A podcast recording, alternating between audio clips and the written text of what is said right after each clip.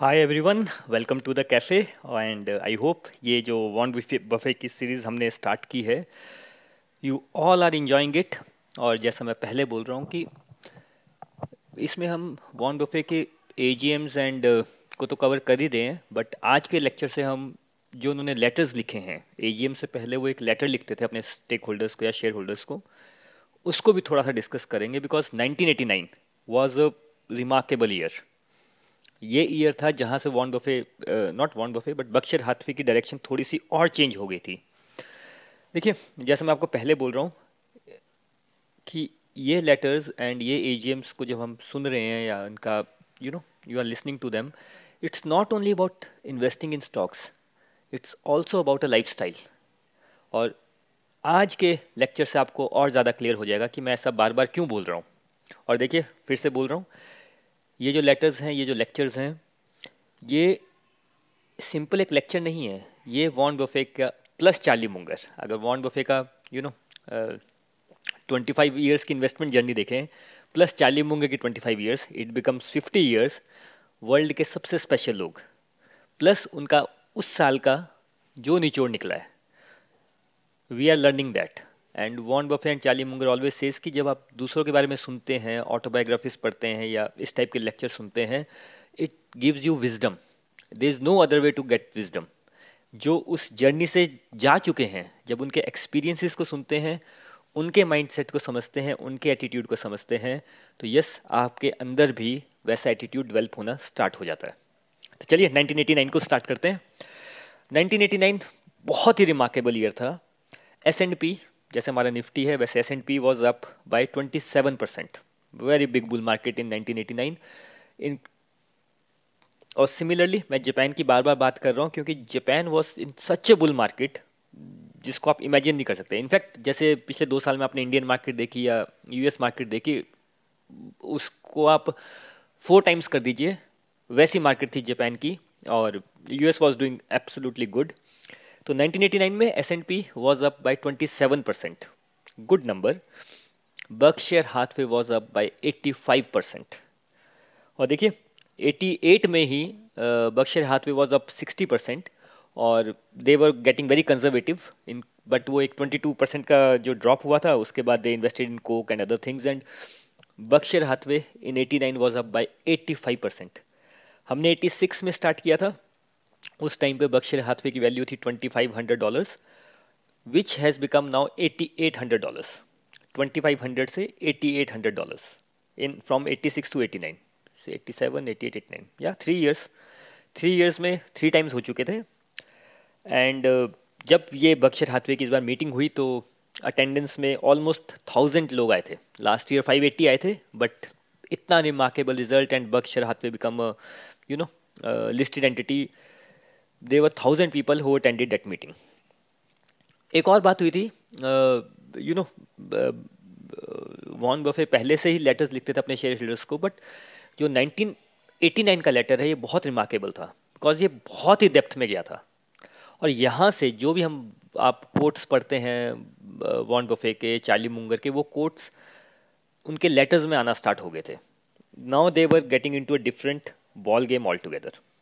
और एक जो बड़ी अच्छी बात उन्होंने लिखी थी अपने इस लेटर की स्टार्टिंग में, ही सेड कि अभी तक हम लोग का स्पेशली ये year is a very remarkable year. इससे पहले आई थिंक 84 या 83 में ऐसा हुआ था कि Berkshire Hathaway was up by 90% और उसके बाद 88 में 60% ऊपर होना, 89 में 85% ऊपर होना। तो they said that now we are almost a $4 billion worth company, right? They were around $4 billion and they said कि अभी तक हम लोगों का जो पूरा हिस्ट्री रहा है जब से they have bought Berkshire Hathaway, we have almost compounded every year 25%, to be very exact I think 23.88 something था। बट फ्यूचर में जाना ये मुश्किल हो जाएगा एंड वी आर एक्सपेक्टिंग कि अगर हम 15% से ग्रो कर सकें इट वुड बी अचीवमेंट। तो देयर मीनिंग वॉज कि हमेशा अपनी एक्सपेक्टेशन जो है ना हमेशा कम रखिए। अगर इंडियन शास्त्रों में जाएंगे तो जैसे बोलते हैं ना, कर्म कीजिए, फल की इच्छा का त्याग कर दीजिए। Charlie Munger has a different definition कि हमेशा अपनी एक्सपेक्टेशन कम रखिए। एक बड़ा अच्छा जोक भी मेरे को याद आ रहा है, किसी ने पूछा था वॉरेन बफेट से कि how to have a good married life, तो Warren Buffett said, please keep your expectations low. जितनी एक्सपेक्टेशंस लो रहेगी और रिजल्ट ऑफ कोर्स अच्छा मिलेगा तो आप खुश रहेंगे. अगर एक्सपेक्टेशन बहुत हाई रखेंगे, रिजल्ट कम मिलेगा तो आप दुखी हो जाएंगे. तो always keep your expectation low. But अब उन्होंने बता दिया था कि after this 85% rise and we have become $4 billion, तो अब हमें यहाँ से 25% ग्रो करना maybe it's very difficult, maybe it will be around 15%. और जो रीज़न दिया था उन्होंने, दे सेड कि लेट्स अज्यूम, उन्होंने किसी को कोट किया था, आई फॉरगेट कि वो लेटर में क्या कोट किया था उन्होंने. दे सेड कि लेट्स सपोज एक बैक्टीरिया है जो हर 15 मिनट में डबल हो जाता है. 15 मिनट में डबल हो जाता है यानी 1 घंटे में 4 times हो गया. ऐसा करते करते वो एक दिन में 96 times कुछ डबल हो जाएंगे. 96 times को डबल हो जाएंगे. That is the calculation. अब बैक्टीरिया का जो वेट होता है वो 1 trillionth ऑफ द ग्राम होगा. बैक्टीरिया क्या इनविजिबल है, 1 cell है, लेकिन बिकॉज वो हर 15 मिनट में डबल हो रहा है, कुछ दिनों में it will become like Everest के जितना हो जाएगा.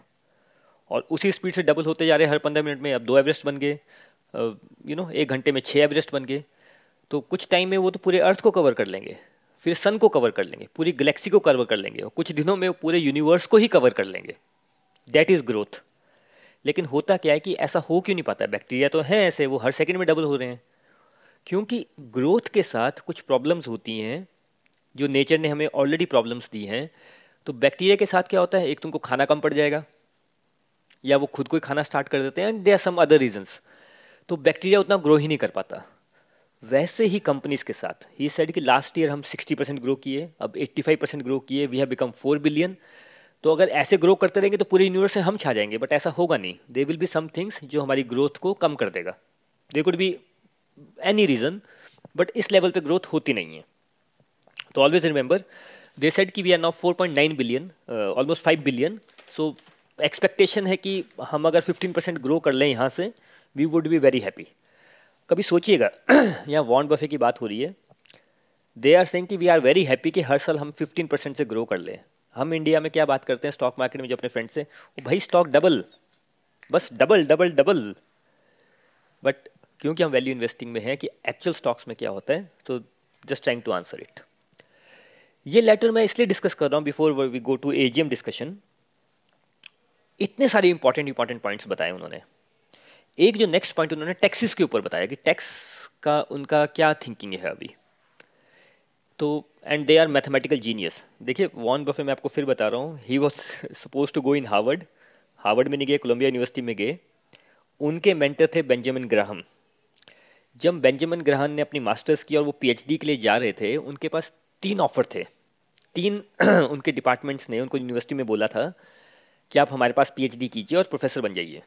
एक था आई थिंक लिटरेचर, एक था मैथमेटिक्स, और एक और कोई सब्जेक्ट था. 3 फिलॉसफी आई थिंक. क्या इंटेलिजेंट व्यक्ति रहे होंगे बेंजामिन ग्राहम कि 3 सब्जेक्ट्स में उनको पीएचडी करने का मौका मिल रहा है, एंड दे आर सेइंग कि आप हमारे पास आइए. और वो कहाँ गए? वो आगे स्टॉक मार्केट में. मैं आपको फिर बताता हूँ, स्टॉक मार्केट वर्ल्ड का सबसे टफेस्ट थिंग टू क्रैक है, one of the toughest, not the toughest, of course अलग अलग चीज़ें होती हैं. बट तो जब कंपटीशन की बात करते हैं तो आपका कंपटीशन किसके साथ है, जस्ट रिमेंबर. उस बेंजामिन ग्राहम के स्टूडेंट थे वॉरेन बफे, और बेंजामिन ग्राहम ने आज तक एक ही स्टूडेंट को 100 में से 100 marks दिए हैं, वो थे वॉरेन बफे. तो ये हमारे कंपटीशन है, हम उनकी बात सुन रहे हैं. तो मैं पॉइंट ये बता रहा था कि he was a mathematical genius, mathematics में उनका कोई तोड़ नहीं है. तो वो टैक्सेस के ऊपर बात कर रहे थे. तो and then he gave example, he says कि लेट्स से कि हमारे पास $1 है, ठीक है, मेरे पास $1 है या आपके पास $1 है, हमारे पास $1 है. हमने इन्वेस्ट किया और वो लेट्स से कि इस साल में डबल हो गया है, $2 हो गए. उस टाइम पे यूएस में जो कैपिटल गेन था इट वॉज 34%. तो ही सेज कि आपने ऐसा किया, $1 इन्वेस्ट किया, वो $2 हो गया, आपने उसको बुक कर लिया प्रॉफिट, 34% गवर्नमेंट को दिया, और जो बच गया 1.76 जो भी बचा, you invested in stock market. 1.66 to be precise. फिर अगले साल आपने किया, फिर वो डबल हो गया, फिर आपने उसको बुक कर लिया, 34% गवर्नमेंट को दिया, बाकी अपने पास रख लिया और वो इन्वेस्ट कर दिया. ऐसा करते करते 20 ईयर्स तक आप ऐसा ही करते रहे, और 20 ईयर्स तक आपका पैसा डबल होता रहा. तो वो $1 आफ्टर 20 ईयर्स क्या होगा? आफ्टर 20 ईयर्स आपके पास होंगे $25,000 अप्रॉक्सीमेट, एग्जैक्ट फिगर उन्होंने दी थी आई थिंक $25,250। और जो आप टैक्स भरोगे पूरा कम्युलेटिव हर साल, it will come to $13,000 and it's a very good number. $1 बन गया 25,000, यानी आपको 25,000 टाइम्स आपकी मनी होगी अगर आप हर साल डबल करते हो और 34% टैक्स देते हो। गवर्नमेंट इज़ ऑल्सो हैप्पी कि आपने $1 से स्टार्ट किया था, आपने उनको $13 टैक्स दिया। ये है एक तरीका। सेकेंड ही सेज कि आपने एक कंपनी फाइंड की जो हर साल आपकी मनी डबल कर रही है। यू इन्वेस्टेड $1 इन कंपनी, इस साल उसने डबल किया, अगले साल कुछ नहीं किया, थर्ड ईयर में 3 टाइम्स कर दिया, करते करते अप्रॉक्सीमेट एवरेज जो आया कि हर साल आपकी मनी डबल हो रही है। और 20th ईयर में आपने बुक कर लिया प्रॉफिट, तो आपका प्रॉफिट कितना होगा? ही सेज कि total money of that $1 you will get is 10,48,576, मोटा मोटा 10 लाख रुपये या $10 लाख। उसमें से 3.4 क्योंकि 34% टैक्स है आप दोगे गवर्नमेंट को, और 6 पॉइंट समथिंग आपके पास रहेगा, राइट, 6.6 लैक्स।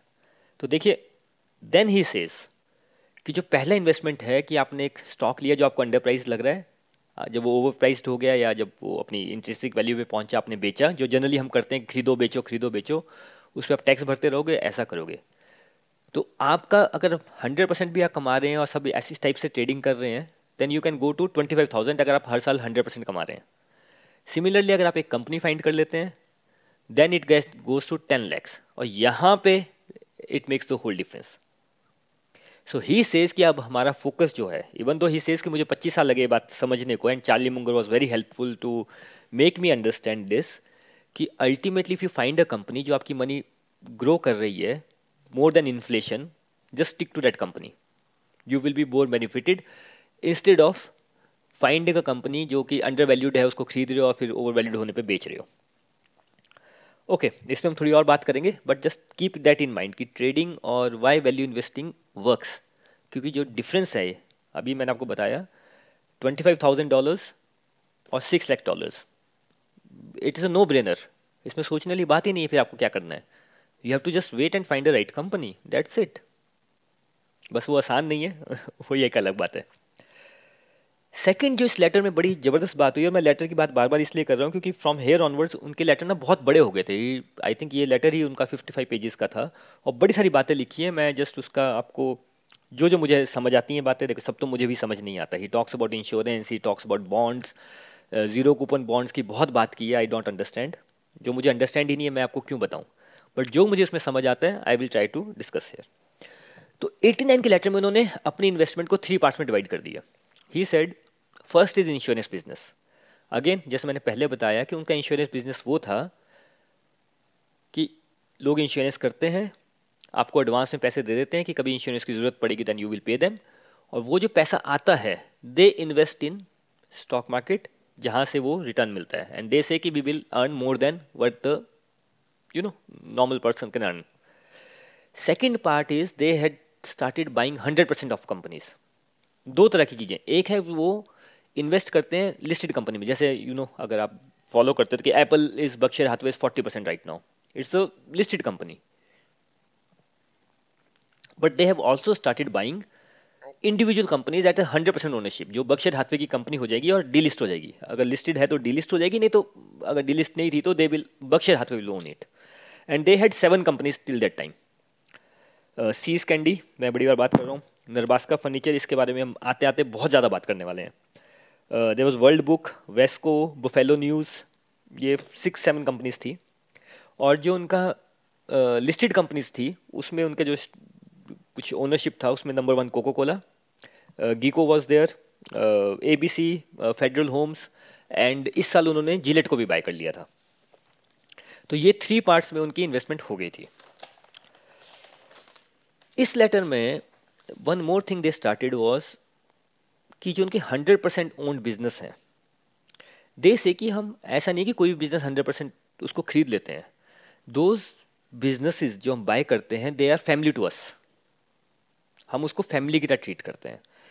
इस पर भी हम बाद में चर्चा करेंगे, बट उनका मेन पॉइंट था क्योंकि उनकी एडवर्टीजमेंट होती थी, मे बी किसी और नहीं तो लेक्चर बहुत लंबा हो जाएगा, बट मेन पॉइंट वॉज कि जो वो बिजनेस बाय कर रहे हैं वो क्या होता था basically, what they were saying कि आपका बिजनेस है, लेट्स से आपका अपना बिजनेस है किसी बात कोई, and you are controlling it, आप चला रहे हैं वो business, but you want to be very, you love that business, but you want to be now very safe क्योंकि world is a very dangerous place. आपको financial loss हो सकता है, कुछ भी हो सकता है. Berkshire Hathaway says, we will buy your business and we will give you cash. आप उस कैश में क्या कर सकते हो? आप Berkshire Hathaway के शेयर खरीद सकते हो, नंबर वन, या आपको कहीं और इन्वेस्ट करना है वो कर सकते हो, जो भी आपको करना है, लेकिन ओनरशिप आपके देगी, बिजनेस आपको रन करना पड़ेगा.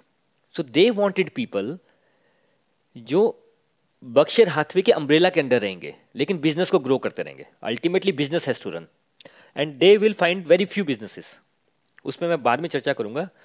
So they then he gives example of this company which they have bought, Borsheims.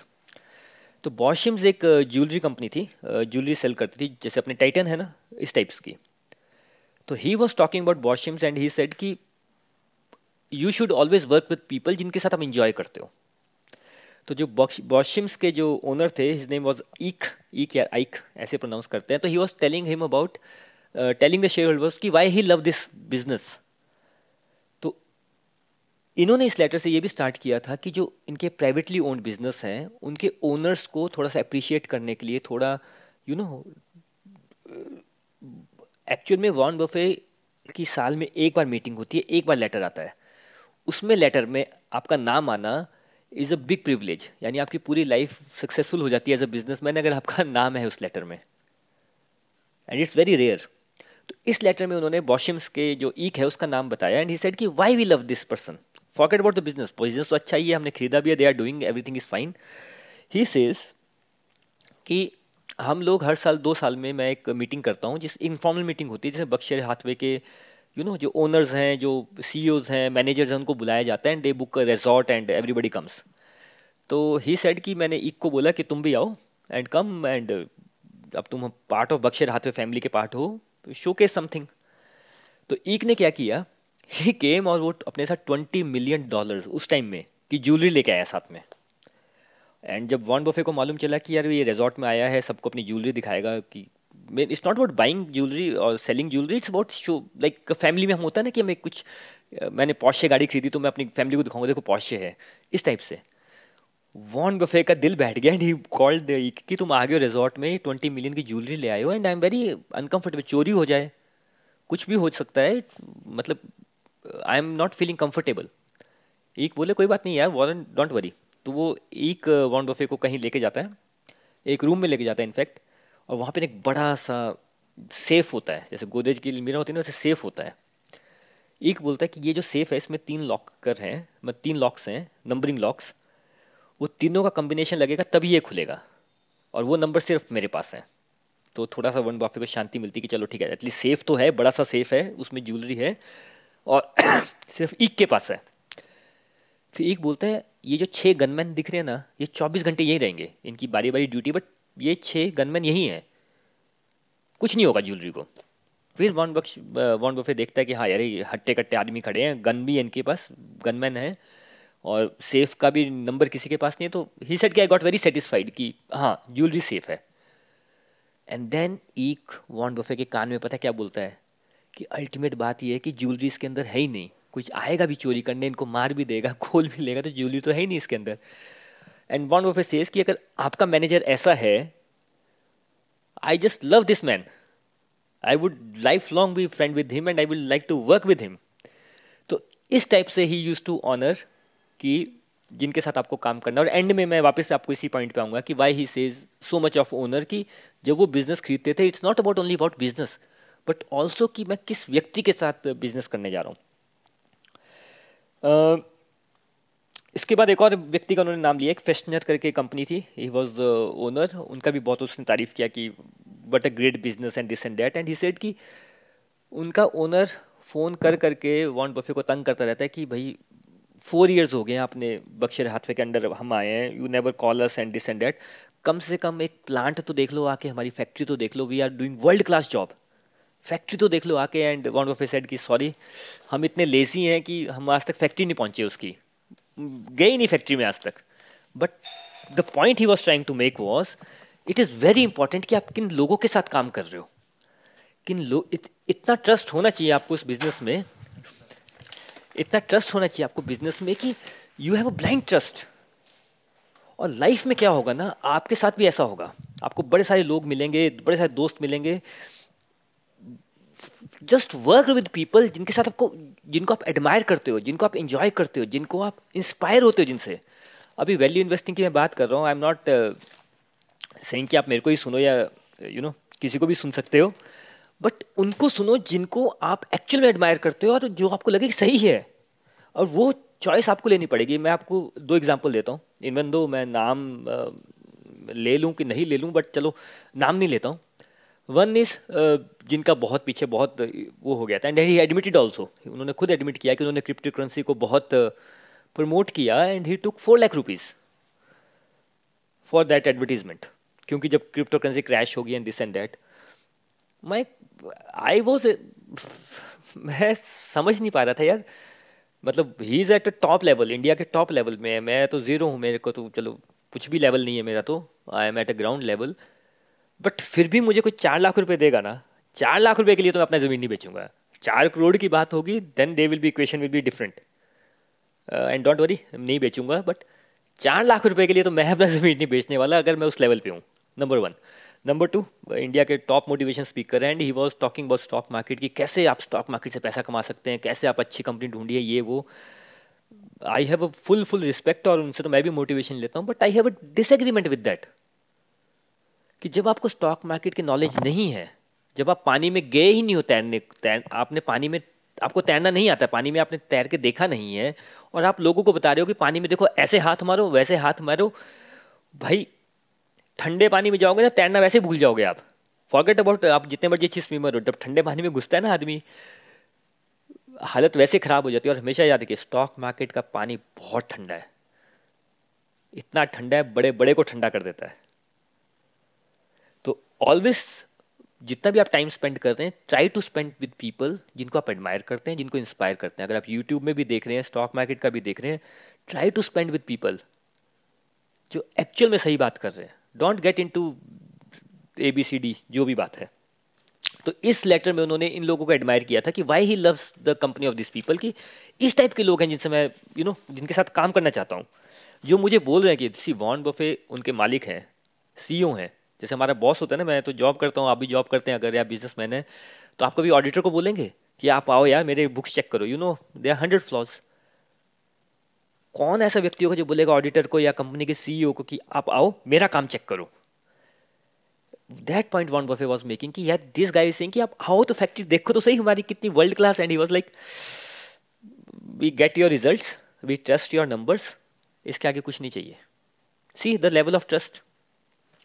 चलिए, इसके बाद they were talking about Coke इसी लेटर में, एंड ही सेज कि he was studying Coke for 5 years, rigorously studying.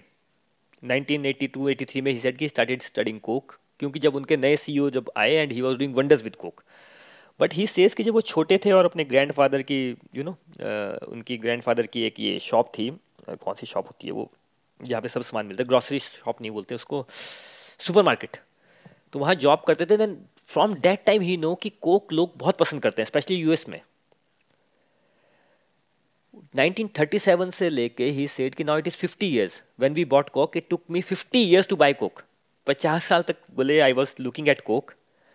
अब जाके 1987 में जब वो 22% ड्रॉप हुआ, then he bought lot of the biggest holding was Coke. और इसमें एक और लेसन उन्होंने दिया है कि वैल्यू इन्वेस्टर्स ऐसा नहीं कि लेजी होते हैं, बट दे आर लाइक चीता, बस देखते रहते हैं, they wait for the right opportunity, और जब अपॉर्चुनिटी आती है they are the most hardworking, they are the most agile people in the world, but rest of the time वो आपको एकदम लेजी मिलेंगे। जैसे जंगल का शेर होता है ना, हफ्ता भर 15 दिन आराम करता है, फिर उसको भूख लगती है, फिर उसको एक हिरन दिखता है, and then he becomes agile, शिकार करता है और फिर वो शेर बन जाता है। इसलिए वो जंगल का शेर है, इसलिए Warren Buffett Charlie Munger stock market के शेर है। So he was talking about कि देखो, जब he was talking about business की कोक सब पसंद करते हैं, वर्ल्ड में 2 ही कंपनियाँ, एक है कोक, एक है पेप्सी, राइट, या तो आपको कोक लोगे या पेप्सी लोगे, and whatever they have studied. And he said कि he have studied 100 years annual report, सारा डाटा सब कुछ करके ही थिंक्स कि Coke is the best business in the world. और वो 5 साल से खरीद नहीं रहे थे, बट देन 22% जब मार्केट गिरी and Coke stock was hammered more than that, he just went and bought Coke. हमेशा याद रखिए, कोई खरीद रहा होता है, कोई बेच रहा होता है. One more company he talked about was Gillette. Gillette आप भी अगर शेव करते हैं तो बड़े सालों से आजकल कोई कर नहीं रहा, मैंने भी दाढ़ी रखी हुई है, बट अगर आपको अभी कल आपको कंपनी में या आपको कल लगे कि आपको शेव करनी है, आप कौन सा रेजर यूज़ करेंगे? He said the same thing. He said कि एवरी डे आई थिंक कि सारे अमेरिकन सुबह उठते हैं, Gillette is 99% of US market. Gillette is, अब कितना भी मार्केट शेयर होगा, आप जिलेट को छोड़ के कौन सा ब्रांड जानते हैं? या सोचिए 7 o'clock बोलेंगे कुछ लोग, चेक कीजिएगा 7 o'clock का ओनर कौन है. एक आधा ब्रांड और आपको नाम आएगा.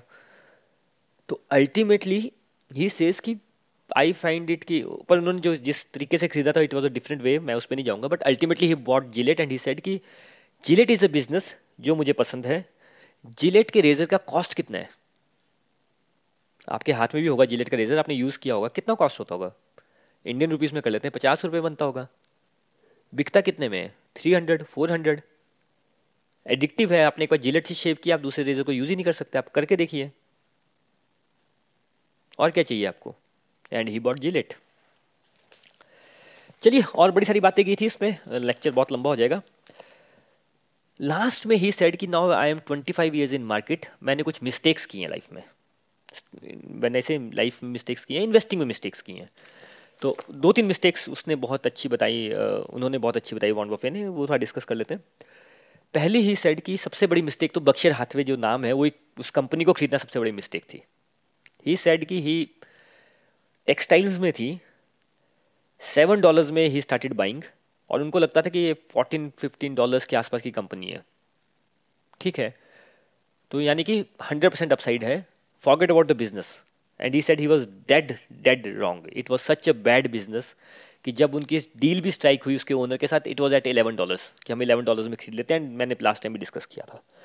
But what he was saying that कि तब तक उनका जो माइंड सेट था, it was a cigar butt mind set. मैं सिगार बट फिर एक्सप्लेन कर देता हूँ कि आप सड़क पर चल रहे हैं, कुछ सिगरेट के टोटे पड़े, किसने सिगरेट भी आधी फेंकी या 1 3/4 पी लिए, 1/4 बची होती है सिगरेट हमेशा. ही सेड कि वैसे आप देखें तो अगर आप स्मोकर हैं, आप जाओ सिगरेट को 2-3 कश तो ले ही सकते हो, 3-4 टोटे इकट्ठे करो, एक पूरी सिगरेट बन जाती है, राइट? 2-3 कश लो, फिर फेंक दो. That is cigar butt investing कि आप ऐसी कंपनी खरीद रहे हो जैसे उसने बर्कशायर हाथवे खरीदी, जो बड़ी सस्ती मिल रही है, बस जिसमें 3-4 कश हैं, वो 3-4 कश लो और बाद में फेंक दो. और ही सेज कि ये जो इन्वेस्टमेंट फिलॉसफी है कि सस्ते में खरीदो और जब उसका वैल्यू आ जाए मार्केट में तो बेच दो. एक तो टैक्स वाले उससे वो लिंक होती है कि it's not good practice. Second, कितने टोटे ढूंढोगे? पूरा दिन टोटे ढूंढते रहोगे. Charlie Munger told him buy a good packet of cigarette that is more helpful. But he says कि ऐसा नहीं कि मैंने सिर्फ वो बर्कशायर हाथवे से सीख लिया, I made this mistake almost 10 times. He said कि मैंने एक बाल्टीमोर करके एक डिपार्टमेंट स्टोर खरीदा, मुझे लगा बड़ा सस्ता है, आफ्टर 3 years बस जितने में खरीदा उतने में बेच दिया. And from there the Charlie Munger का जो बड़ी अच्छी लाइन है, दैट वॉज बॉन्ड, जो उन्होंने इस लेटर में लिखी थी, always buy a wonderful business और wonderful company at fair price then buying a fair company at a wonderful price. यानी कि अच्छा बिजनेस गुड प्राइस में लेना इज़ गुड, जबकि एक नॉर्मल बिजनेस यू नो अच्छे प्राइस में खरीदना. इसका मीनिंग ये होता है कि देखिए, एक व्हाट ही सेज कि गुड बिजनेस की डेफिनेशन ये होती है कि गुड बिजनेस को ना अपॉर्चुनिटी मिलती रहती है, और बैड बिजनेस ऐसा होता है जिसको प्रॉब्लम मिलती रहती है. दो व्यक्ति हैं, जैसे दो बिजनेस हैं, अच्छी लाइफ और बुरी लाइफ में क्या फ़र्क है? जो अच्छी लाइफ जी रहा होता है ना, वो इतना हार्ड वर्किंग होता है, उसको नई नई अपॉर्चुनिटी मिलती है, नई जॉब मिलती है, नया बिजनेस मिलता है, वो कुछ ना कुछ नया आता रहता है उसकी लाइफ में. जिसकी बेकार लाइफ चल रही होती है ना, उसकी लाइफ में प्रॉब्लम ही आ रही होती है. कभी बॉस उसको डांट देगा, कभी उसकी बीवी डांट देगी, कभी बच्चे कुछ बोल देंगे, कभी पैसे का इशू हो जाएगा, कभी गाड़ी का इशू हो जाएगा, गाड़ी में घूमने जाएगा गाड़ी ख़राब हो जाएगी, एयरपोर्ट जा रहा होगा ट्रैफिक में फंस जाएगा, उसकी लाइफ में प्रॉब्लम्स ही खत्म नहीं होंगी. And person who is having a good life, कई लोगों को हम देखते हैं यार ये लाइफ इन्जॉय करते हैं, यार ये बड़ी बेकार लाइफ जीता है. बेकार लाइफ के जो जी रहा होगा ना, उसकी लाइफ में इशू ही खत्म नहीं होंगे. सुबह उठेगा लेट, उठते ही उसको कुछ और प्रॉब्लम हो जाएगा, उसका टूथपेस्ट खत्म हो जाएगा, फिर बीवी को झिड़के मार देगी, फिर बॉस कुछ बोल देगा. And a person who is living a good life, उसका सब कुछ प्लान चल रहा होगा. ही सेज कि it's better to invest in a good business than in a bad business. Bad business को कहीं ना कहीं प्रॉब्लम मिल ही जाएगी, वो प्रॉब्लम ढूंढते नहीं है, प्रॉब्लम उनके पास आ जाती है। इसका एक और वो एग्जाम्पल देते हैं कि जैसे कि लेट्स से एक अच्छा घोड़ा है, उसके ऊपर बेकार जॉकी बैठा है, तो घोड़ा अगर अच्छा है तो बेकार जॉकी भी जीत सकता है। लेकिन आपके पास वर्ल्ड का बेस्ट जॉकी है पर आपका घोड़ा ही लंगड़ा है तो क्या कर लेगा। Always invest in the horse. और अगर आपकी किस्मत अच्छी हुई या आपका कैलकुलेशन अच्छा है, अगर आपका घोड़ा भी बेस्ट है और उस पर जॉकी भी बेस्ट बैठा है, then you have got a multibagger. तो जो वॉरेन बफे के स्टार्टिंग के स्टॉक्स थे जो मैंने आपको बताया था कि जो 100% बर्कशायर हाथवे ओन करती है, उसमें बिजनेस तो अच्छा था ही था, बट दे ऑल्सो से कि उसका जॉकी भी बेस्ट है उस बिजनेस को चलाने के लिए। That is why they are 100% owned. तो ये हमेशा याद रखिएगा, always bet on the horse not on the jockey. और अगर हॉर्स और जॉकी आपको लग रहा है दोनों अच्छे हैं, then you have got a multibagger. चलिए, एक और मिस्टेक उन्होंने बताई। ही सेड कि मुझे 25 साल लगे इस बात को अंडरस्टैंड करने के लिए। पहले तो मैं जब स्टॉक्स खरीदता था तो सिगरेट बट था, मैनेजमेंट का कुछ था नहीं या कंपनी कैसे चलती है उस पर इतना ध्यान होता नहीं था कि कंपनी की वैल्यू कितनी है, सस्ते में खरीदो महंगे में बेचो। बट ही सेड कि अगेन चार्ली मुंगर को क्रेडिट देते हैं, बट एक ना इंस्टीट्यूशंस का एक वो रहता है, मोमेंटम रहता है। He called it as institutional imperative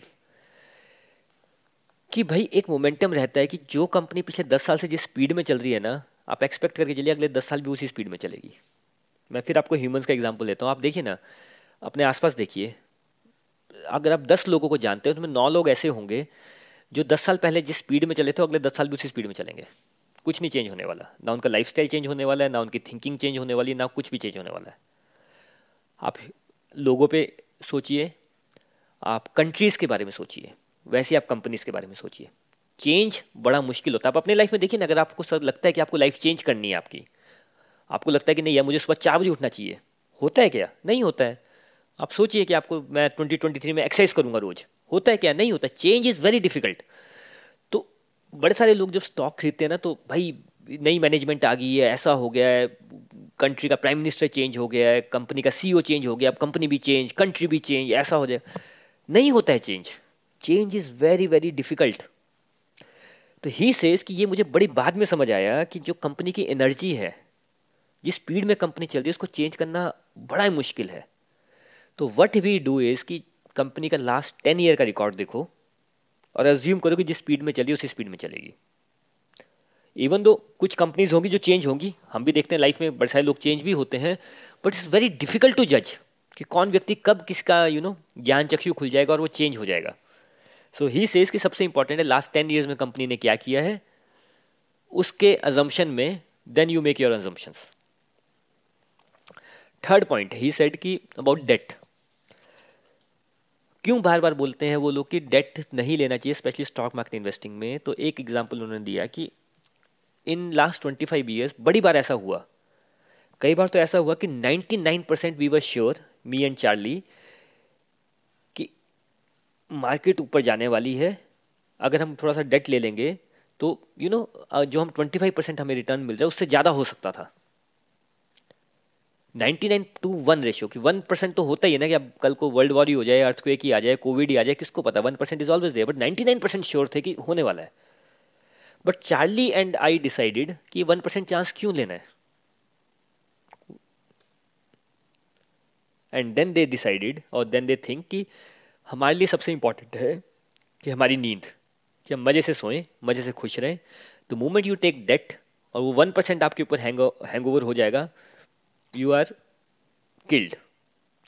so ultimately their point was कि हम जैसे लोग जो वर्ल्ड के बेस्ट हैं, हमें भी लगता है कि अगर 99% भी है तो डेट नहीं लेना चाहिए। बट हम नॉर्मल लोगों के लिए डेफिनेशन है कि never invest in stock market with debt, आपका दिमाग खराब हो जाएगा।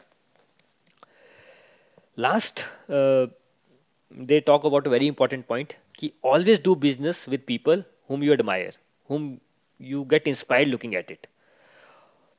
और जो चार्ली मुंगर ने इसमें लास्ट में लाइन बोली, आई थिंक ये लाइफ चेंजिंग लाइन है, ये आप भी हमेशा याद रखिएगा। दे ही सेड कि मुझे एक बात समझ आती है कि we can never make a good deal with a bad person. Again, we can never make a good deal with a bad person. That's why he says कि जो हमारी 7-8 कंपनीज है, उनको Super 7 बोलते थे उस टाइम पे, उसकी जो मैनेजमेंट है इट्स लाइक फैमिली, उतना ट्रस्ट है, उतना प्यार है, we work like a family, सब अपना अपना हार्ड वर्क कर रहे हैं, साल में एक आधी बार मिल लेते हैं, बात हो जाती है, that's it, we trust each other. He says कि if I work with a bad person आप अच्छी डील कर ही नहीं सकते, और ये बिजनेस में नहीं लागू है, ये आपकी लाइफ में लागू है, आपके फ्रेंड सर्कल में है, आप किसको फॉलो कर रहे हैं, किस सेलिब्रिटी को देख रहे हैं, पूरा का पूरा। You can never make a good deal with a bad person, हमेशा इस बात को याद रखिएगा। अगेन आगे ना फिलॉसफी की बात मैं हमेशा बोल रहा हूँ कि चार्ली मुंगर, वॉरेन बफे को सुनते जाएंगे आपकी लाइफ में ट्रांसफॉर्मेशन ही हो जाएगा। चलिए ये था उनके लेटर का, और आई थिंक लेटर्स पे अब हमारा बहुत ज़्यादा फोकस होने वाला है। मीटिंग्स के पॉइंट डिस्कस कर लेते हैं, और जनरली हो क्या रहा था उसके बाद कि वो 50-55 पेज के लेटर लिखते थे, सब कुछ बता देते थे, तो उसके बाद जो मीटिंग हो जाती थी उसमें थोड़ा सा फोकस तो नहीं कह सकते, बट बड़े सारे क्वेश्चन तो नॉर्मल ही हैं, इन्फ्लेशन का क्या होगा, मार्केट का क्या होगा, नॉर्मल क्वेश्चंस बट फिर भी 2-3 बातें उन्होंने जो इस मीटिंग में बड़ी इंपॉर्टेंट बोली थी। पहला पॉइंट उन्होंने डिस्कस किया था कि जो यूएस का ट्रेड डेफिशिएट है वो 120 बिलियन हो गया है, तो they were very worried about that, and he said कि आप नेट पे चेक कीजिएगा ट्रेड डेफिशिएट क्या हो रहा है। ट्रेड डेफिशिएट होता है कि कोई कंट्री कितना इंपोर्ट करती है, कितना एक्सपोर्ट करती है। डेफिशिएट होता है अगर आप इंपोर्ट ज़्यादा कर रहे हैं, एक्सपोर्ट कम कर रहे हैं। To be having said that, India का कभी चेक कीजिएगा, we are a very trade deficit country, तभी इंडिया में इन्फ्लेशन होता है और तभी इंडिया का रुपये गिरता रहता है। जितना ट्रेड डेफिशिएट होगा रुपीज़ गिरता रहेगा। इसको आप again keep in your study notes.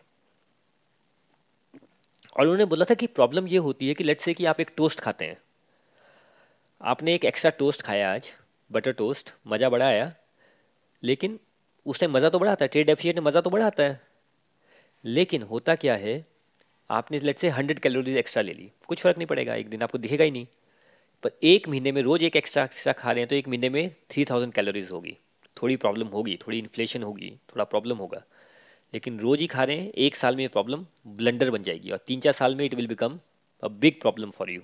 फिर उसको सॉल्व करना, जब आपका वेट बढ़ जाएगा, हार्ट रेट बढ़ जाएगी, ब्लड प्रेशर बढ़ जाएगा, देन इट हैज़ सॉल्व करना बहुत प्रॉब्लम हो जाता है। स्टार्ट विद द टोस्ट, तो that is state deficit for you, which he said is worried about US.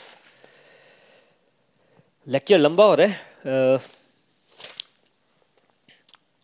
एक उन्होंने बड़ा इंपॉर्टेंट पॉइंट बोला था, इसको भी कवर कर लेते हैं। देखिए अब एक लेक्चर में वी आर गेटिंग की वैल्यू इन्वेस्टिंग होती क्या है। क्वेश्चन पूछा गया था कि आप इंटरेस्टिंग बिजनेस वैल्यू कैसे कैलकुलेट करेंगे मैथमेटिकली। वॉरेन बफेट सेड कि अल्टीमेटली बिजनेस की वैल्यू है क्या मैथमेटिकली, इट्स वेरी सिंपल, आप भी कैलकुलेट कर सकते हैं, अभी कैलकुलेट कर सकते हैं। इट इज़ कि कोई बिजनेस जब तक आपको लगता हो बिजनेस चलेगा, और ये फाइनेंशियल टर्म्स में देखेंगे आप, वहाँ पे आपको सब मिल जाएगा, बट मैं आपको मोटा मोटा बता देता हूँ। इसको बोलते हैं discounted cash flow method, DCF, कभी नेट पे सर्च कर लीजिएगा आपकी स्टडी के लिए। पॉइंट वाज कि एक कंपनी अगले 10 साल में, लेट्स से एक कंपनी है वो 10 साल चलने वाली है, मैं इतना अज्यूम कर लेता हूँ कि 10 साल चलने वाली है, वो कितना प्रॉफिट कमाएगी। एक्चुअली उन्होंने वर्ड यूज़ किया कैश फ्लो, पर हम उतना डिटेल में जाएंगे, प्रॉफिट समझ लीजिए सिंपल लैंग्वेज के लिए कि 10 साल में कितना प्रॉफिट कमाएगी। उसको आप डिस्काउंट कर दीजिए इंटरेस्ट रेट के साथ, वो उसकी वैल्यू है आज की। मैं सिंपल कर देता हूँ, लेट्स से आप 100 रुपीज़ आपके पास हैं, आपको बैंक में 10% इंटरेस्ट रेट मिल रहा है, तो वो 100 रुपीज़ अगले 10 साल में कितना हो जाएगा उसकी वैल्यू, उसको उल्टा कर दीजिए आप। लेट्स से आपके पास 100 रुपीज़ हैं, आपको हर साल 100 रुपीज़ मिलने वाले हैं, यानी कि 10 साल में कितने रुपये मिलेंगे आपको, 1000 रुपये, राइट। अगर आपको कोई बोल रहा है कि मैं आपको 10 साल में 1000 रुपये दूंगा पर आपको मुझे अभी पे करना पड़ेगा, तो आप अभी इसको कितना पे करेंगे, दैट इज द क्वेश्चन। कि 10 साल मैं आपको आज 100 रुपये पे करूंगा, अगले साल 100 पे करूंगा, अगले साल 100 करूंगा, यानी 10 साल में आपको 1000 रुपये पे करूंगा। ये 1000 रुपये पाने के लिए आप मुझे कितना पे करेंगे, आप कैलकुलेट कर सकते हैं। इंटरेस्ट रेट 10% है, उल्टा चलो तो आज की रेट में अगर मैं आपको 614 रुपये पे करूँगा, तो मैं इसका मतलब मुझे 10 साल में 1000 रुपये की वैल्यू और आज की डेट में 614 रुपये बराबर हो जाते हैं, बीच में आ जाता है 10% इंटरेस्ट रेट। ही सेड कि वैसे ही बिजनेस में आपको ये कैलकुलेट करना है कि कब तक बिजनेस चलेगा, कितना प्रॉफिट वो जनरेट करेगा, उसको वापस इंटरेस्ट रेट से डिस्काउंट कर दो, that is your business value. इसको बोलते हैं डिस्काउंटेड कैश फ्लो, कभी आप नेट पे चेक कीजिए, इसमें बड़ी सारी थ्योरीज लिखी हैं कि डिस्काउंटेड कैश फ्लो कैसे होता है। प्रॉब्लम क्या है इस मेथड में, कैलकुलेट कैसे करोगे कि अगले 10 साल तक बिजनेस प्रॉफिट कितना कमाएगा, वही तो आर्ट है, बाकी तो साइंस है। चलिए इसके बाद और क्या क्वेश्चन पूछा गया था। हाँ, कोक के बारे में किसी ने क्वेश्चन पूछा था, तो ही सेड कि देखिए कोक का एक तो है कि आप इंट्रिंसिक वैल्यू तो कैलकुलेट कर ही सकते हो उसका कितना मार्केट वैल्यू ये नहीं, बट अल्टीमेट वैल्यू था कोक का। बट वॉरेन बफेट सेड कि पावर ऑफ ब्रांड, कोक भाई पूरे वर्ल्ड में पिया जाता है, कोक को आप कहीं भी नाम लोगे तो उसकी एक ब्रांड वैल्यू है। ब्रांड वैल्यू क्या होती है? अभी आपको चोट लग जाए आपके बच्चे को और बोलोगे फटाफट चोट लगी, वो आया खेल के आया फुटबॉल और उसके पूरा गोडा छिल गया है, आप बोलोगे फटाफट एंटीसेप्टिक लगाओ या थोड़ा सा उसको साफ करो, किससे करोगे? डेटॉल या फिर सेवलॉन होगा, सेवलॉन वैसे आईटीसी का है, डेटॉल से। और क्या आपको नाम पता है? अब कोई वो फार्मासिस्ट होगा वो कुछ और बोलेगा, but Dettol it's a brand name. आपको बोला गया, आपके पास कंपनी ने बोला मैं आपको 2 लाख रुपए दे रही हूँ, वर्ल्ड का बेस्ट फ़ोन खरीद सकते हो आप, जो मर्जी खरीदो, कौन सा खरीदोगे? Brand name Apple. आपके पास ऑप्शन है 15,000 रुपये हैं, कौन सा शूज़ खरीदेगा जिसमें तेरा घर जाएगा? नाइकी का एयर जॉर्डन। आपको बोला गया, आपको आइडिया आ गया कि मेरे को एक अच्छा वीडियो बनाना है, मैं अगर आप फीमेल हैं मैं एक अच्छा डांस कर सकती हूँ, मुझे वर्ल्ड में जाना है, कौन सा प्लेटफॉर्म यूज़ करोगे? YouTube. This is the power of brand which he says is intangible. और कोक की जो ब्रांड वैल्यू है, जो रिकॉल वैल्यू है, उससे बढ़कर कुछ नहीं है, what he said. And same thing, आप जब इन्वेस्टमेंट करते हो तो उसमें हमेशा याद रखेगा there is intangible value to the power of brand. चलिए एक लास्ट कवर कर लेते हैं। What Warren Buffett and Charlie Munger ended with the meeting was the point कि आपको वैल्यू इन्वेस्टिंग में, स्टॉक मार्केट में हिस्ट्री पता होना बहुत ज़रूरी है कि मार्केट क्रैश क्या होता है। जैसे आप ये हम हिस्ट्री पढ़ रहे हैं ना 1986, 87, 88, 89, it's very important to understand history. लेकिन लाइफ का मज़ा क्या है कि लाइफ जी जाती है फॉरवर्ड लुकिंग।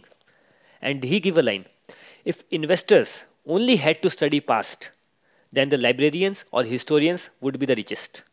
यानी कि ये पूरी चीज़ स्टडी करके, जैसे मैंने बोला कि he was talking about in 89 power of brands about Coke, लेकिन आज की डेट पावर ऑफ ब्रांड्स क्या है? Apple is a power of brand. And by the way Warren Buffett owns और बर्कशायर हाथवे ओन्स का जो 40% पोर्टफोलियो वो इस टाइम एप्पल है। तो he was talking about power of brands, तो हमेशा पावर ऑफ ब्रांड्स को अपने माइंड में रखिएगा।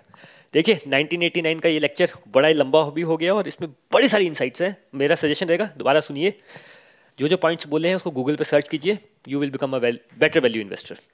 पर मुझे लगता है आज बहुत ज़्यादा टाइम ले लिए, आज के लिए इतना रखते हैं। Thank you so much, thanks for dropping in, और फिर 1990 पे कल चलेंगे। Thank you so much, have a good day, have a good evening, bye.